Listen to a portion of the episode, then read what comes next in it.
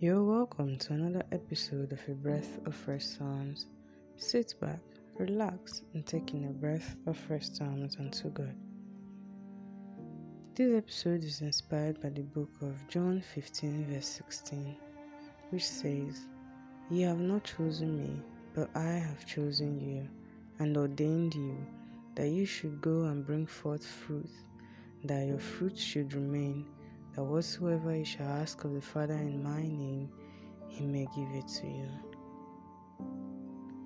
We have been commissioned by the Lord to bring forth fruit, that whatever we ask of the Father using the name of Jesus will be given to us. He has chosen us, planted us, and is expecting us to yield bountifully. Yielding bountifully means being a fruit. Yielding bountifully means adding to the kingdom. He has given us everything we could ever need to go out and bring forth fruit, and that is what we should aim for, because the reward of that is His granting whatever we ask for in the name of His Holy Son Jesus.